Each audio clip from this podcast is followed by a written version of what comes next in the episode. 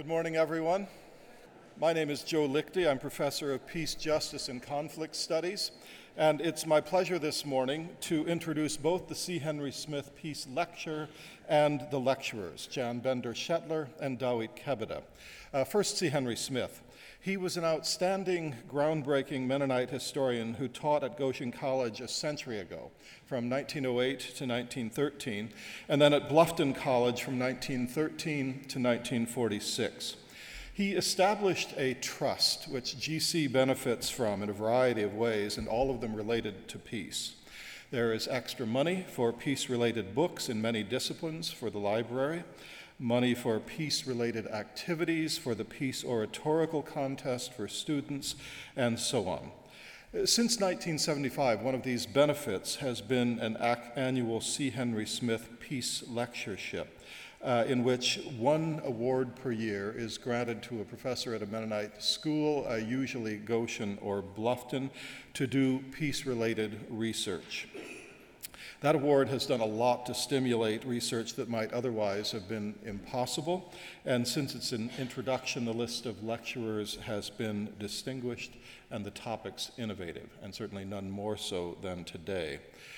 Um, our lecturers for today, Jan Bender Shetler and Dawit Kebede. Jan is professor of history here at Goshen and studying Ethiopia brings together several themes from her personal and professional life.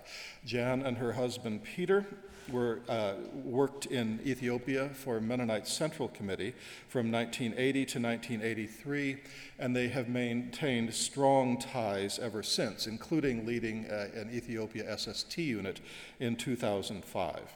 After Ethiopia and uh, um, Jan and Pete stayed on in Africa, moving to Tanzania.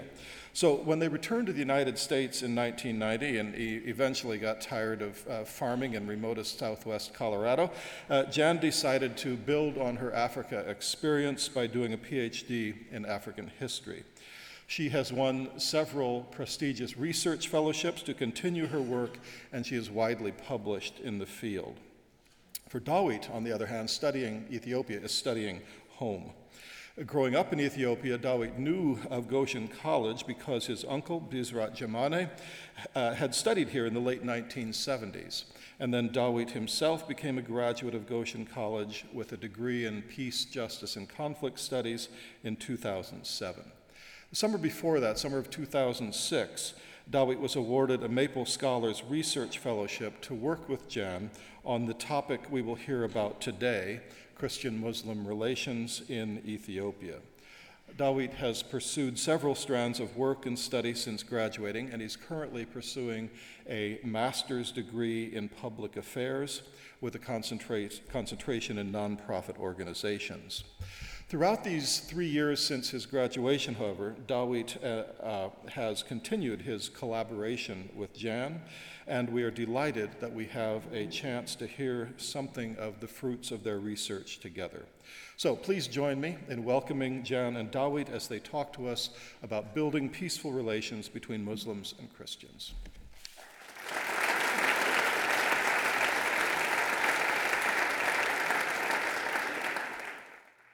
Thank you very much. It's so it's such a great pleasure to be here. Uh, do we have some pictures up there? it's a great pleasure to be here and to be able to share some of this work that we've been doing.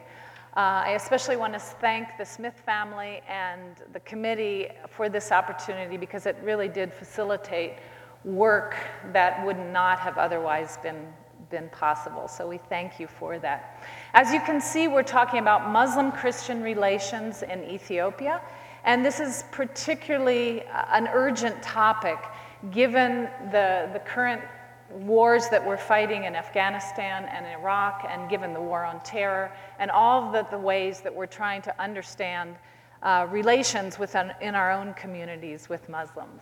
Oh, that's much better, thank you. Um, what we want to tell you, though, we find exciting because it's a story of hope. It's a story of people at the grassroots level, everyday people, who have built a culture of peace over more than a thousand years. This isn't the typical story that you might have heard of Africa, where things seem overwhelming and intractable. and uh, unsolvable. This is rather the story of things that work. It's about a place um, on the eastern side of Ethiopia, uh, a city of Harar. And it's also especially important to us because it's around this city of Harar where the first Mennonite missions went to Ethiopia, and the Meserete Kristos Church, which is the Mennonite related church in Ethiopia, had its origins. And we're going to talk about both of these pieces today. Uh, our research began, as Joe said, in 2006 with the Maple Scholars Project. Uh, it has led us over two different summers. Each of us went back separately and did research uh, in Ethiopia over the summers. We've done over 85 interviews between us. Um, and so we have a lot of material that we want to try to, to work with today. We first, our first idea to, was to um, try to work with uh, this theory of political scientist Ashutosh Varshney who looks at conflict between Muslims and Hindus in India. And his idea was that if you really want to find out the roots of peace, then we shouldn't study conflict, we should study peace. When does it work? Where do people actually uh, put these, this foundation together? And so he studied cities in India which were were violent and cities in India which were peaceful and tried to see what the difference was. And his theory says that because all of these um, cities are in one country, it's not about government policy because government policy is the same everywhere, but it's about grassroots associations. It's about the way that people form clubs, societies over the boundaries of uh, religion, so Muslims and Hindus in the same religious organizations. And so we wanted to test that theory and see if it would work for Ethiopia, and that's what we sort of set out to do. Um, and especially, we found that uh, interesting in Ethiopia because of the long term um, possibilities for peace there. So, let me give you a little background uh, I know many of you probably don't know a lot about Ethiopia, and so I'll give you a, a short background before we start out on uh, religious relationships in Ethiopia.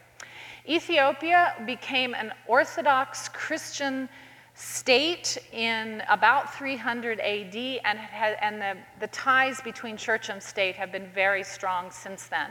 Amhara ethnicity defined um, the center of that state, and so often Amhara and Orthodox identity come together. However, uh, Islam has also been in Ethiopia for a very long time. In fact, during the time of the Prophet Muhammad, some uh, refugees left the Arabian Peninsula and came to Ethiopia seeking refuge and Ethiopia has been populated by Muslims ever since. And over that time, they have built this basis of um, peace and tolerance together. However, that is not to say that there are not tensions, and Muslims, even in Ethiopia today, told us and would tell you that, that this has not always been uh, good, that they have felt like aliens, they felt like a minority within their own country. They were not able to own land, to have political um, parties, to celebrate their own holidays, uh, to be part of the military. And so they were relegated to trade and to artisanship, which is among Orthodox was the jobs they were, that were not respected among them. Um, so, so there has been some tension under there. Uh, however, there has been, uh, despite that, building up a, basically a, a peaceful situation since then. The time that we started looking, that we would have expected the lid to blow off of this, would have been in 1991 when the communist government fell. As you know, when the communist government fell in the USSR, um, lots of ethnic and religious conflict broke out. So we expected to find it here as well, and our research looked at the post 1991 period in particular. And we found that, in fact, Ethiopia has kept things together fairly well. Uh, but recently, there's been more outbreaks of um, conflict around the global fundamentalism that is reaching Ethiopia, and many wonder if peace can continue. And so part of the urgency of our work was trying to look at this before things change too much. And so we uh, did, decided to do one case study if you see on the map, if I can get this to work. uh, um, anyway, if you see on the eastern part of Ethiopia, there's the city of Harar, and that is the city that, that we decided to do the case study on, and then also to look at the Meserete Kristos Church. Now, today, uh, because of lack of time, we're going to mostly talk about the Harar case study, but we'd like to entice you to come tomorrow night where we're going to talk mostly about the MKC part of our research. Um, so, what we decided to do, rather than give you a kind of a theoretical uh, academic analysis. What we'd like to do is more give you lessons that we think we're learning from both the Harar part as well as from the uh, MKC part. And, and these are the lessons that we learned, which seem maybe sort of simple on the outside, but I hope you'll see uh, the profound importance of them.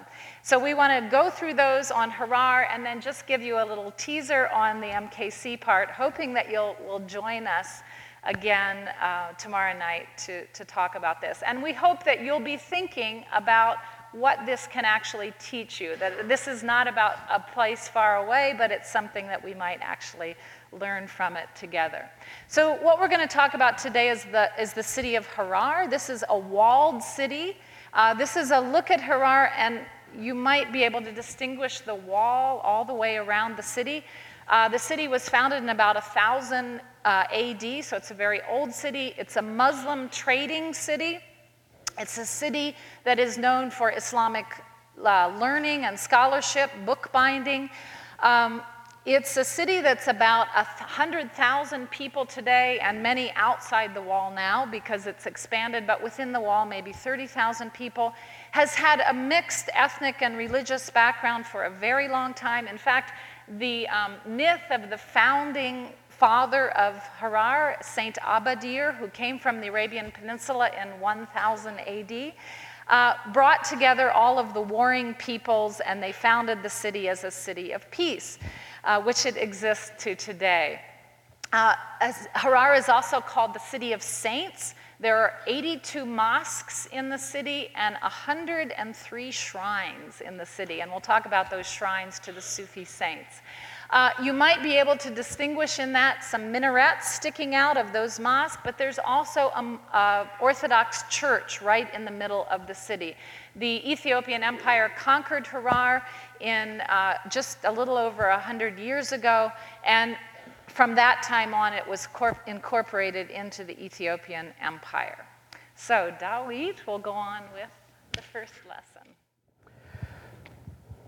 Thank you very much. Uh, one of the most important lessons that we can learn from Harar, uh, according to our research that we have found, is despite tensions and differences that people could coexist. And Harar is a remarkable city in that case.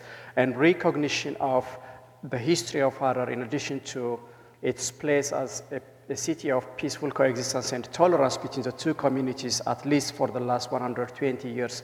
UNESCO in 2003 awarded Harar as a city of peace, and as you would imagine, uh, people are very proud of that heritage. Harar is also a very popular destination for travelers uh, coming to visit Ethiopia.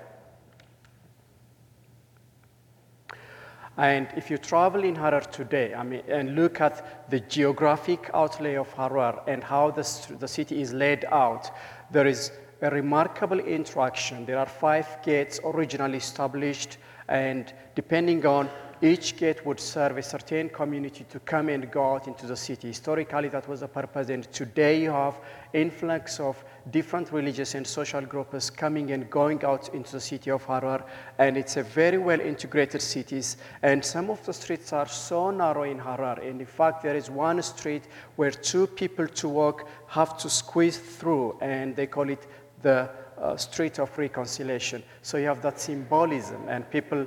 Uh, living in that kind of coexistence for well over a century. And traveling into individual compounds in Harar, virtually during our research, two independent researchers, John and I did, there wasn't any part of a city that you would call exclusively Islamic or Christians. Almost all of them are well integrated, although predominantly the historic uh, walled town of Harar is Islamic, and outside of the walled town, Orthodox Christians live. Every neighborhood, you have an integration of families living together, and you have quite a number of compounds in which you have individual houses, people renting and living together and interacting on daily basis. So that would create a kind of a communication area on daily basis on everyday engagement between the two communities. And then you have uh, another important area of engagement between the two communities in Harar is wedding. Almost everyone we interviewed in Harar knew somebody, one of their relatives or friends married to uh, to the other religion. So interreligious marriage is another important area of engagement between the two communities. And here you can see a wedding picture uh, in which you have a Muslim man and six of his best men are from the Orthodox traditions. And important feature in the wedding is also the tradition of preparing a meat for Christians and Muslims because the oxen in Ethiopian tradition is slaughtered differently for a Christian as opposed to the Muslims. So if you invite Muslims to your neighbor or if you invite Christians to a wedding, you would prepare a separate meat for both of them. And that would show you uh, that kind of hospitality and accommodation between the two communities. And then another famous ritual, social ritual in Harar is chat or the Burja ceremony. Chat is a mild stimulant. It's a kind of leaf that people would chew. Uh, there's a popular phrase in Harar, they say to kill time, but in fact it would serve a greater social purpose in form of communication. And you have all age groups from all religious backgrounds coming and chewing together and discussing different topics. Politics, education, social affairs are some of the topics discussed, and we think that would contribute uh, important uh, to the peace, uh, coexistence, and tolerance between the two communities in Harar. And then how history is remembered in Harar. As John mentioned, Harar was brought and re-annexed into the Ethiopian Empire in 1887, and since then you have on the right side an Orthodox church dedicated to the Redeemer of the world, but it was a site once that had been occupied by an important mosque that was demolished by Ethiopian conquerors, and then they rebuilt uh, a Christian church there. And right outside of the Orthodox Church, you have a memorial to commemorate uh, the famous battle that the Christians won in 1887. And you have the two contrasts. On one side, you have a living testimony of the Orthodox conquest as symbolized by the church. On the other hand, you have a modern construction, a monument to commemorate the battle that the Muslims are trying to remember. And then this is a statue of Ras Makonnen, uh, the father of Emperor Haile Selassie, who was a conqueror of Harar in 1887. And this is remembered by Christians, the Orthodox Christians in Harar, as they remember their glorious days in the past. And you have, you have these different symbolisms and representations remembered by the two communities. And then another area is how history is remembered by the Muslim community, the Harari community in particular in Harar, who are the minority today. And if you see the red floor and the red color, that would represent the Battle of Chelenqo in 1887, in which the Muslims lost uh, to the Christians. And then on the other side, you can see a Muslim woman pointing out the fringes of a garment, a traditional Ethiopian garment, and the red border would be to remember again the bloodshed that the Muslims shed at the Battle of Chelenqo in 1887. So you have this kind of different memories of history, and yet at the same time recognized by UNESCO in 2003 as a city of peaceful coexistence and tolerance for the last 120 years. Um, the second lesson then is that if this foundation, which is built of peace, is strong, it can withstand some turbulence. And we were looking in particular in the post 1991 period did violence break out? And there was one uh, violent episode in Harar since 1991. It happened in 2001 It was a riot that broke out around the celebration of Epiphany, or what's called Timket, in Ethiopia. And depending on how you count, uh, three to five deaths or eight to 50 injuries that happened at that point. And so for us, this was an important test case. What happened, and how does it relate to the foundation that we were seeing? First, you have to understand what Timket is. Timket is the celebration of Epiphany in January, and it's when the Orthodox churches, every Orthodox church, has a representation of the Ark of the Covenant. And those arks are taken out into the streets, and there are beautiful processions, drumming, dancing, singing. As you take the, the ark out and you take it to a field where people stay, spend the night, and the ark stays there overnight. There's dancing and drumming throughout the night, and then the next morning they take it back into the church again. But there's a long procession around it. Um, but what happened in Harar in 2001 uh, happened in a very particular way. The, there were two churches who were who were joined together in their celebration. They were outside of the walled city and going down the main road that enters into the city. And they came to a crossroads, and at that crossroads, one church goes in one direction, the other church goes in the other direction. And so they stopped at the crossroads there to sing and dance, and there are thousands of people around this procession. Well, it just so happened that the year before, that a mosque was built on the very corner of that crossroads. And it wasn't just any mosque, but it was a large mosque which had a lot of fundamentalist influence on it, uh, even Wahhabi influence from Saudi Arabia. It tended to be popularized by young, radical Oromo, and that is the other ethnic group that tended to be the more lower class ethnic group of the city who tended to go there. Not only that, but since it was such a new mosque, the wall had not been built. And so as the crowds came up, they spilled out into the very yard of the mosque and even up onto the porch of the mosque.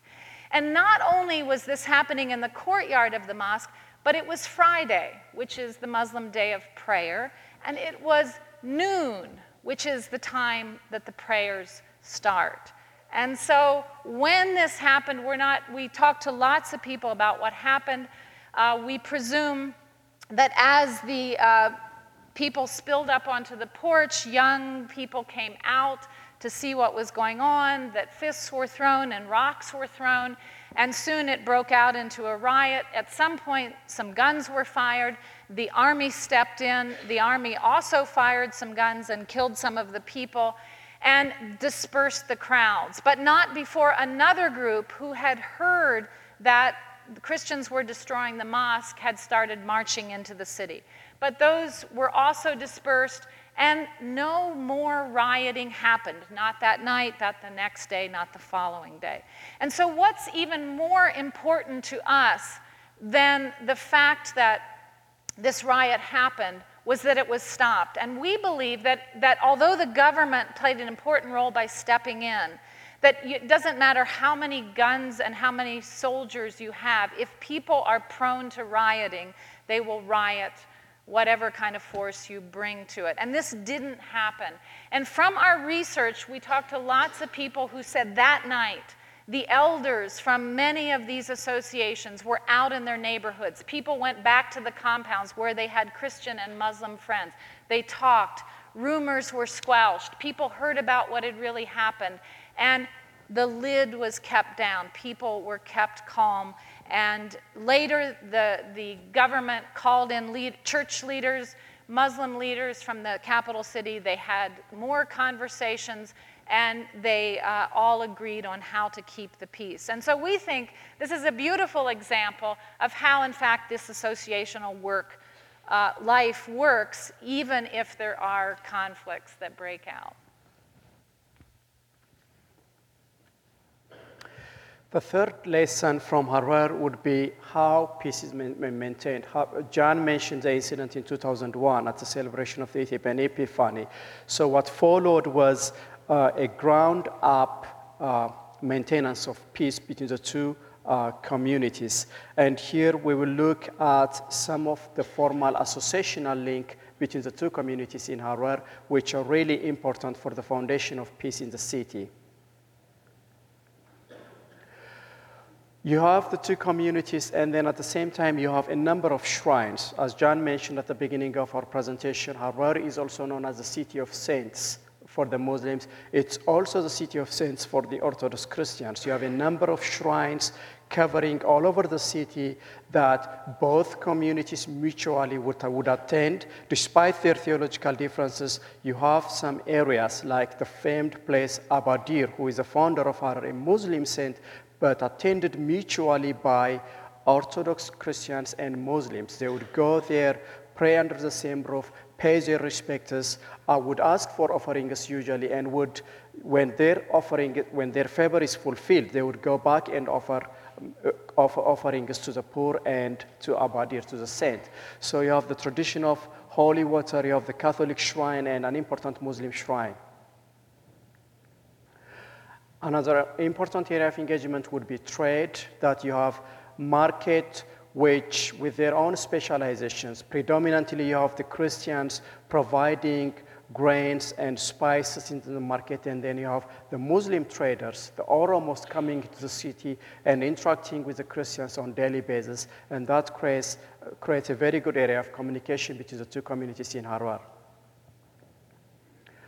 And then you have the associations, which are our focus. The two important associations, burial, mutual aid associations in Harar are the AFOCHA and the Edir, and we have identified a number of them. The AFOCHA appear to be exclusively Islamic in, in terms of membership, but in terms of engagement, after a person dies, the Christians would go and visit. They may not necessarily participate in the ritual that the Muslims would perform, and they may not be a member of that organization formally, but they would go to that particular individual at the time of their mourning and would pay their respect. And you have the Edir, which is a Christian mutual aid association, but it's not exclusively Christian, that Muslims, in a number of cases that we have identified, could be part and parcel of that uh, link. And recently, they have also formed a joint committee with the help of a local non-governmental organizations to fight against HIV, which is one of the greatest dangers, as you would know, Africa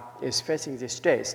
But our interest goes well beyond treating these uh, associations as mutual, uh, I mean, funeral associations, because some of the most important leadership at the time of the crisis in 2001 came from the very associations. They may be funeral associations in name, but those people are community leaders, religious leaders, respected leaders who came together at the time of tension and crisis. And then you have the weddings and the women association. There are various forms of associations in addition to the mutual aid associations. The women's associations are always well known and famous for its basketry and also a recent phenomenon in Harar with the help of a local NGO, non-governmental organization, is the interfaith uh, dialogue between the two communities. Okay. Um, the last lesson is one that perhaps uh, many liberal minded people might find a bit surprising. Maybe we think that if people have such a great uh, history of learning to live together, they probably have downplayed their religious convictions. But in fact, what we found was that all of the people that we talked to are very pious and devout in, within their own faith. These are not people for whom faith is um, optional or that, that they have. Uh, that they can negotiate on very many issues. In fact, whether you're Muslim or whether you're Christian is immediately visibly obvious to anyone on the street. They could say, This one's Christian, this one's Muslim. Um, it, this is apparent in your dress, in your hairstyle, in the tattoos that you wear, in your occupation, in whether you worship on Friday or Sunday, on uh, whether you drink coffee or whether you chew chat, on whether you, um, what, what, your name is, your very name. Uh, gives away whether you're Muslim or Christian. And so people don't hide their identities and they very uh, proudly put them out there. Uh, not only are religious identities obvious, but ethnic identities are also very obvious. The Harari were the original peoples within the wall. Uh, they are Muslim, but they also have a very particular Harari identity. They are, tend to be the more upper class, the commercial, commercially oriented people, whereas the Oromo are those who lived in the surrounding rural areas and tend to be lower class. And so the, the conflict between Oromo and Harari, even though they're both Muslim, tend to, tend to break up the unity of the Muslim bloc because there's significant class conflict between them. And of course, the Somali border is very close, and Somalis have been in and out of this area for a very long time as well. Uh, the, the, within Islam itself, there's also a number of different ways of practicing Islam, which tend to make this less of a unified bloc. Um, the original Islam in Ethiopia was more of a Sufi Islam practiced by the Harari, which revolves around the shrines and the saints that you saw. It's much more open, flexible, a much more folk kind of Islam. Whereas the new kind of Islam, the more fundamentalist Wahhabi version, is being brought uh, from Saudi Arabia and is mainly populated by the Oromo or the lower class ethnic group. And so this, again, brings significant tensions. The uh, Islamic Council is trying hard to uh, bring together these groups and to keep everyone together. Although every one of these groups that we talked to said, if you want to find the basis for peace, you look within your own tradition. That is where peace comes from. It's di- digging deeper into your own faith background rather than uh, de emphasizing it. So they were very clear about uh, peace coming from religious conviction. Uh, within Christians, although the, the country is uh, dominantly Orthodox, uh, which is a Coptic faith uh, connected to Egypt, there are also other forms of Christianity. The Catholics have been in Harar since before the Ethiopian, uh, uh, Euro- the Ethiopian Empire incorporated Harar. The uh, other group, which is growing one, is the evangelical Protestants, or sometimes called Pentecostals or Pentes for short. And the Meserete Kristos is one of the Pente groups. Um, what was interesting too in this, and, there, and there's considerable tension between the various Christian groups, some would even say that the Pentes are closer to the Wahhabis than they are to the Orthodox because they both have these strong religious convictions. Uh, and so, for all of those uh, reasons, and, and both the Christians also told us that peace comes from within their own faith, in uh, being able to, to work with other people, but in uh, finding peace within your own faith tradition. Um, so, this is what we found out about in Harar, and, and our, our work was looking at this associational life which has kept peace in Harar even when there's conflict and has, um, has brought people together.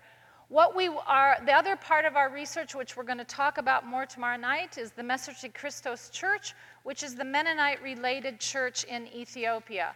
Um, the missionaries first came to the rural areas around Harar, to Deder and Bedeno, which are two villages outside of Harar in the 1950s where they estab- eventually established a Mennonite related church. Some of the early converts there came to the hospitals and schools, and especially to get educations in the schools.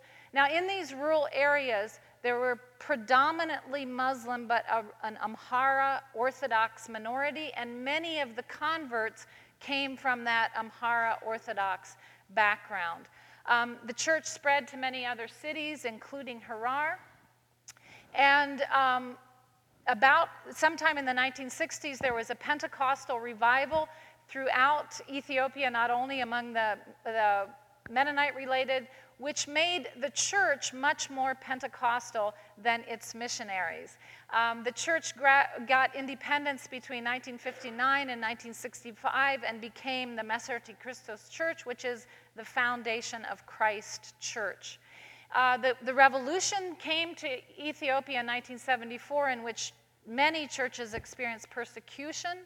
The Meserete Kristos Church was closed by the government in 1983. Its leadership was imprisoned. Many, many people experienced persecution in prison, and the church went underground, began meeting in homes. When the church went underground, there was about 6,000 Meserete Kristos members. Uh, when it was open again in 1991 when the communist government fell. It had grown to 100,000 people. Today it's 140 or 50,000 people, and it's one of the largest Mennonite churches in the world. Um, and we think that the same lessons that we talked about in Harar apply to that church in Ethiopia. And Dawi's just going to give you a little, a little uh, teaser to help hope that you come tomorrow night to show you uh, what we might talk about with uh, the Meserete Kristos Church. All right, tomorrow uh, it's going to be at 7.30 at Ad 28 uh, building uh, our presentation. And in that presentation, we will be sharing narratives and stories from MKC members in Ethiopia. Uh, and those stories would revolve around some of the lessons that we have mentioned. Like in the first instance, we have stories of redemptions and stories of wonderful cooperations from some of the earliest Mennonite converts in Ethiopia during their childhood, growing up, in a Muslim, a predominantly Muslim community, and how those stories shaped their, their, their way of thinking and worldview and where those people are today. And this is some of the earliest constructions uh, of the Mennonite development project in Ethiopia. You have the school and the hospital. And then the second lesson would be despite those wonderful cooperations, particularly in the time of Haile Selassie, between the two communities, times change, and Ethiopia changed in a very dramatic way in 1991, in which uh, the country began to implement what's known as ethnic federalism, dividing the country along ethnic boundaries, and tensions surfaced here and there, and that tested the endurance and the tolerance built over the centuries, and those Mennonites again share their experiences that they come from both from the Christian and the Muslim background, how that endurance, that friendship was tested to, it, it, it, to its limit. And also we have some redemptive narrative uh, among uh, pain, so much pain and suffering at the same time. And then also, presently the Mennonite church is extremely well positioned in Ethiopia, being one of um, the peacemakers, and they have started their own conflict resolution programs. And I think it's the first uh, church which started its own curriculum teaching peace studies as a, field, as a discipline in Ethiopia, and we will share some of the most creative ways in which they are trying to approach peacemaking in among some regions in Ethiopia. Particularly, there is one area of in Ethiopia to the north of the capital city, which is very isolated, exclusively Christians, in which the MKC members in Ethiopia are trying to approach by using the peasant associations and sharing their manual in a very creative way and teaching peacemaking while at the same time sharing the good news. And then finally, uh, we have also peacemaking uh, doesn't necessarily mean that they are giving up uh, sharing the good news, but they are doing that in a very different way now, in a, a least aggressive way, in a very respectful approach, as opposed to the old ways. And you have uh, a person-to-person relationship, particularly with the Islamic communities in Ethiopia. And we have a number of stories told by these Mennonites. And uh, we do hope to see you tomorrow, and we look forward to seeing you tomorrow's presentations. And thank you very much.